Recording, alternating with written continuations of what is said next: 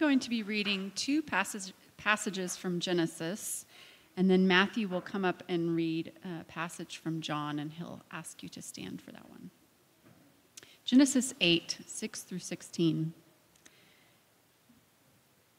After 40 days, Noah opened a window he had made in the ark and sent out a raven, and it kept flying back and forth until the water had dried up from the earth. Then he sent out a dove to see if the water had receded from the surface of the ground. But the dove could find nowhere to perch because there was water all over the surface of the earth. So it returned to Noah in the ark. He reached out his hand and took the dove and brought it back to himself in the ark. He waited seven more days and again sent out the dove from the ark. When the dove returned to him in the evening, there in its beak was a freshly plucked olive leaf. Then Noah knew that the water had receded from the earth. He waited seven more days and sent the dove out again, but this time it did not return to him. By the first day of the first month of Noah's 601st year, the water had dried up from the earth. Noah then removed the covering from the ark and saw that the surface of the ground was dry. By the 27th day of the second month, the earth was completely dry. Then God said to Noah, Come out of the ark, you and your wife, and your sons and their wives. Genesis 9, 8 through 16. Then God said to Noah and to his sons with him, I now establish my covenant with you and with your descendants after you, and with every living creature that was with you the birds, the livestock, and all the wild animals, all those that came out of the ark with you, every living creature on earth. I establish my covenant with you Never again will all life be destroyed by the waters of the flood. Never again will there be a flood to destroy the earth. And God said, This is the sign of the covenant I am making between me and you and every living creature with you, a covenant for all generations to come. I have set my rainbow in the clouds, and it will be the sign of the covenant between me and the earth. Whenever I bring clouds over the earth and the rainbow appears in the clouds, I will remember my covenant between you and me and all living creatures of every kind. Never again will the waters become a flood to destroy all life.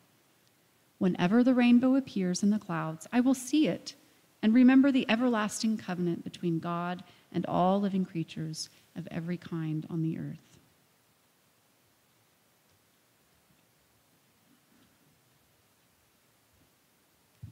If you're able, please stand for the gospel reading. From John 20, 19 through 31. On the evening of that first day of the week, when the disciples were together, with the doors locked for fear of the Jewish leaders, Jesus came and stood among them and said, Peace be with you. After he said this, he showed them his hands and side. The disciples were overjoyed when they saw the Lord. Again, Jesus said, Peace be with you. As the Father has sent me, I am sending you. And with that, he breathed on them and said, Receive the Holy Spirit. If you forgive anyone's sins, their sins are forgiven. If you do not forgive them, they are not forgiven. Now, Thomas, also known as Didymus, one of the twelve, was not with the disciples when Jesus came. So the other disciples told him, We have seen the Lord. But he said to them, Unless I see the nail marks in his hands, and put my finger where the nails were, and put my hand into his side, I will not believe. A week later, his disciples were in the house again, and Thomas was with them. Though the doors were locked, Jesus came and stood among them and said, Peace be with you. Then he said to Thomas, Put your finger here, see my hands. Reach out your hand and put it into my side. Stop doubting and believe. Thomas said to him, My Lord and my God. Then Jesus told him, Because you have seen me, you have believed. Blessed are those who have not seen and yet have believed. Jesus performed many other signs in the presence of his disciples, which are not recorded in this book. But these are written that you may believe that Jesus is the Messiah, the Son of God, and that by believing you may have life in his name. The word of the Lord. You may be seated. We welcome today Reverend Meta Cramer. She and her husband Steve, uh, and actually Steve has actually preached here twice, so we we have the honor of having both a husband and wife um, with us, moved to Columbiana in December of 1980 to co pastor several small churches called the Good News Presbyterian Parish, where they served together for 26 years. After serving as an interim pastor at Cuyahoga Falls for a year, she became the pastor of the First Presbyterian Church of Salem. Since retiring four years ago, she has served for 15 months as the transitional pastor of the First Presbyterian Church of Mineral Ridge.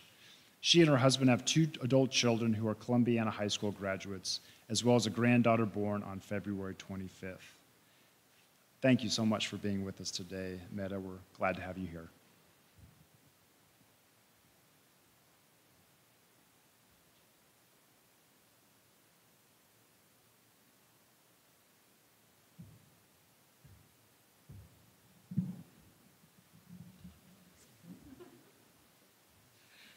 Thank you for inviting me, Matthew. It's really delightful to be here, and especially delightful to see the children playing their instruments. That was, that was joyful and fabulous, and how lucky you are to have so many wonderful kids in the congregation. Cherish them, please, because that isn't true everywhere. Please pray with me. Gracious God, breathe your Spirit upon us that we may hear your word and may find in it what we need today. We pray in Jesus' name. Amen.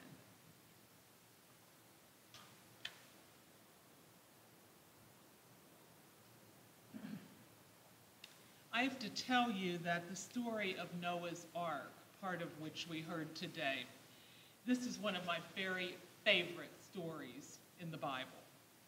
My husband Steve and I have collected quite a few models of that ark over the years, and I'm sure that has a lot to do with the animals that we've had in our home over the years and those which we still have.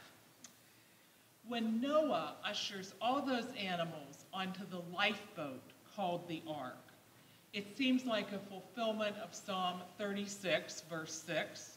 You save both man and beast, you preserve both people and animals.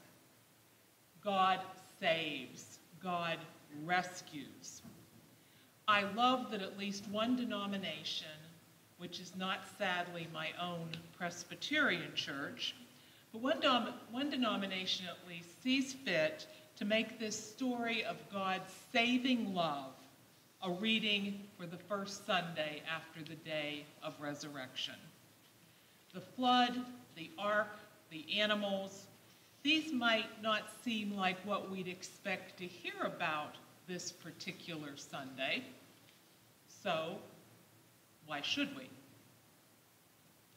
This morning, we didn't hear the hard part of Noah's story. We didn't hear about the rising floodwaters. The verses we heard didn't ask us to imagine the horror as every living thing on earth died, drowned, except, of course, for those on the ark. Those were the people and the animals God saved. Those were the ones God preserved through the work of Noah.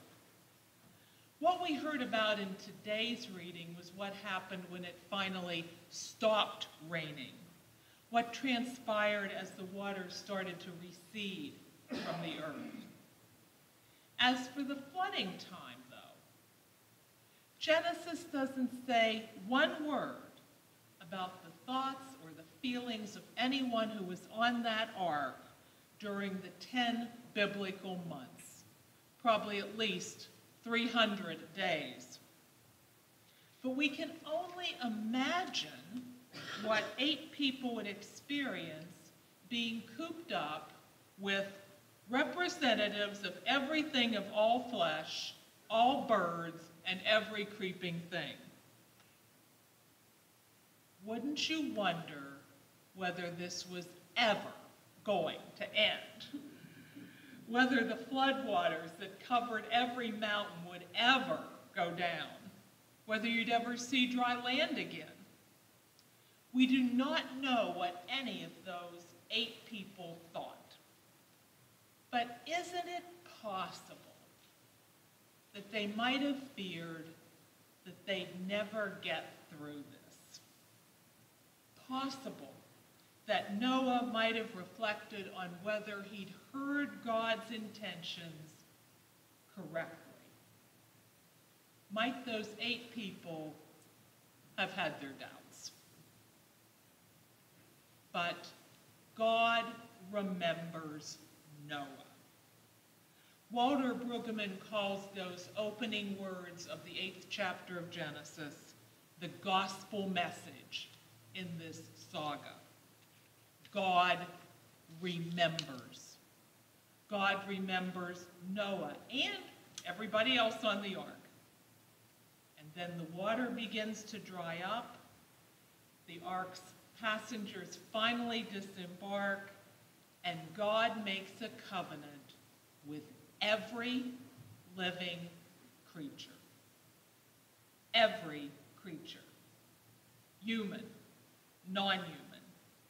Your cat, your dog, your gerbil, the squirrels in your backyard. God makes a covenant with all of us never again to destroy the world with a flood. God sets the rainbow in the clouds and declares, when I see the bow, I will remember the covenant. God makes that covenant, that promise, and then promises to remember it. The rainbow is like a string tied around God's finger, a sign to us and to God that God has no intention to ever take such drastic action again. That God will bear with the world, bear with us in all our violence and turmoil, that God will even grieve with us, but that instead of wiping us out, God will stick with us.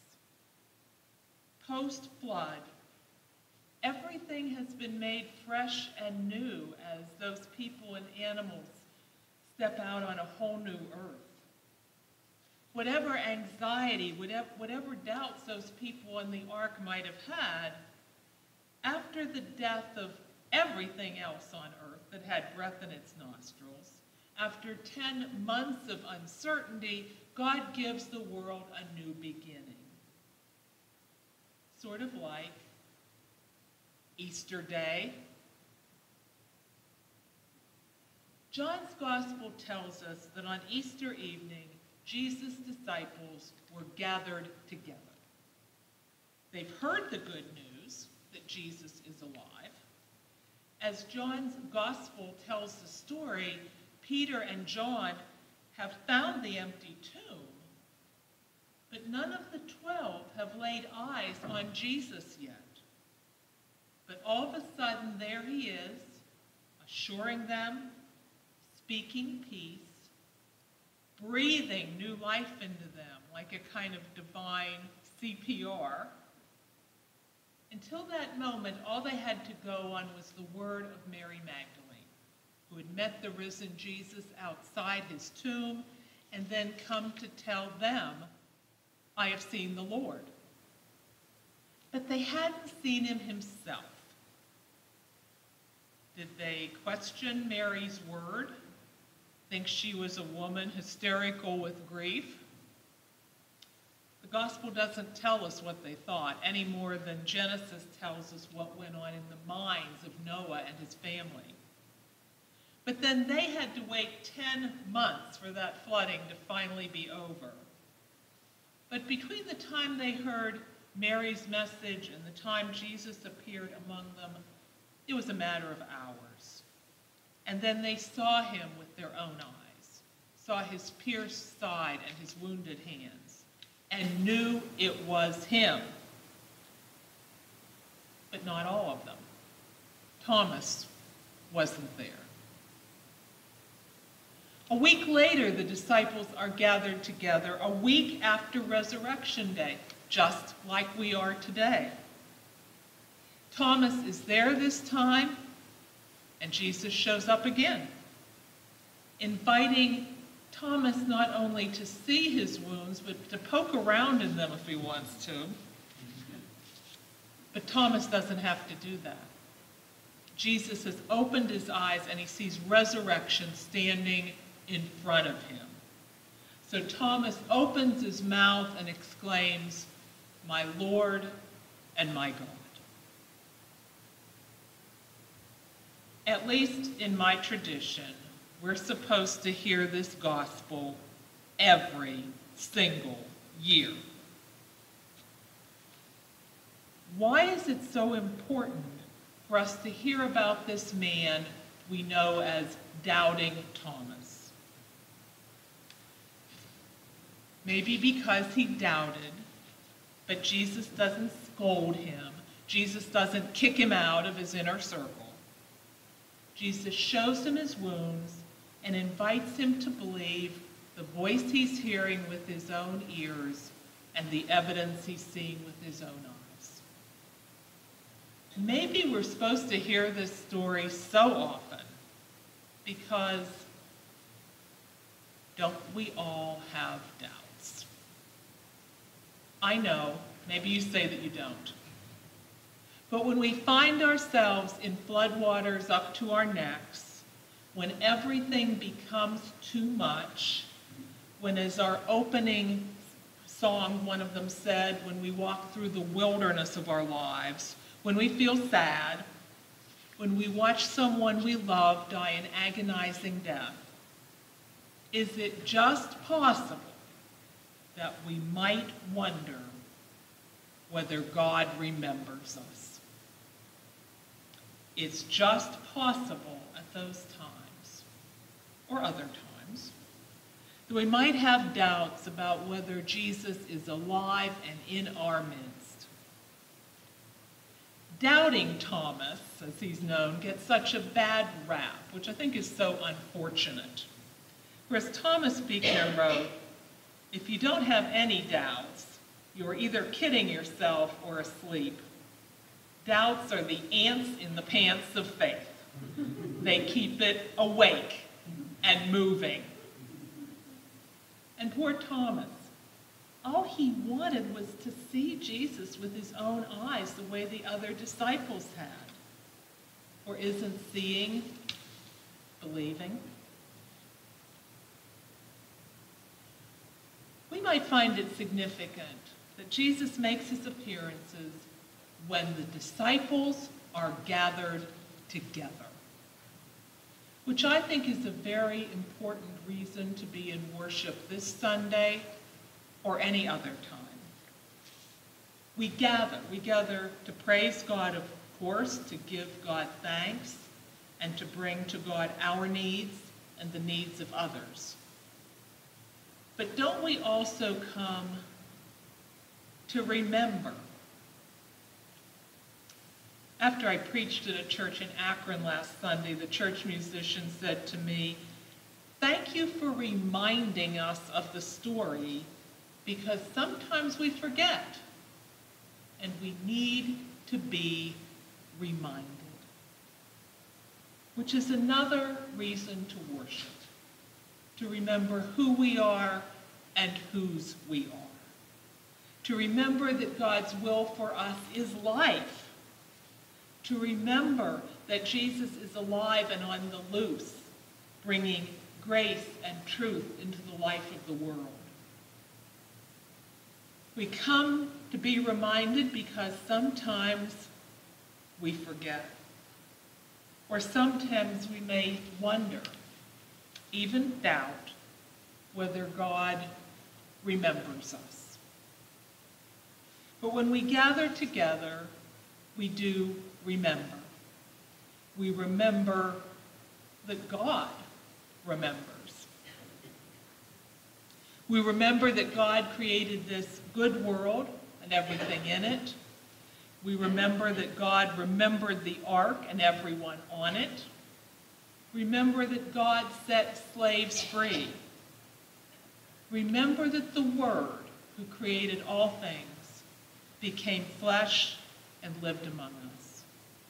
Remember that Jesus, that living Word, does live today and forever. Remember, let yourself be reminded. Remind one another. He is our Lord and our God. Amen.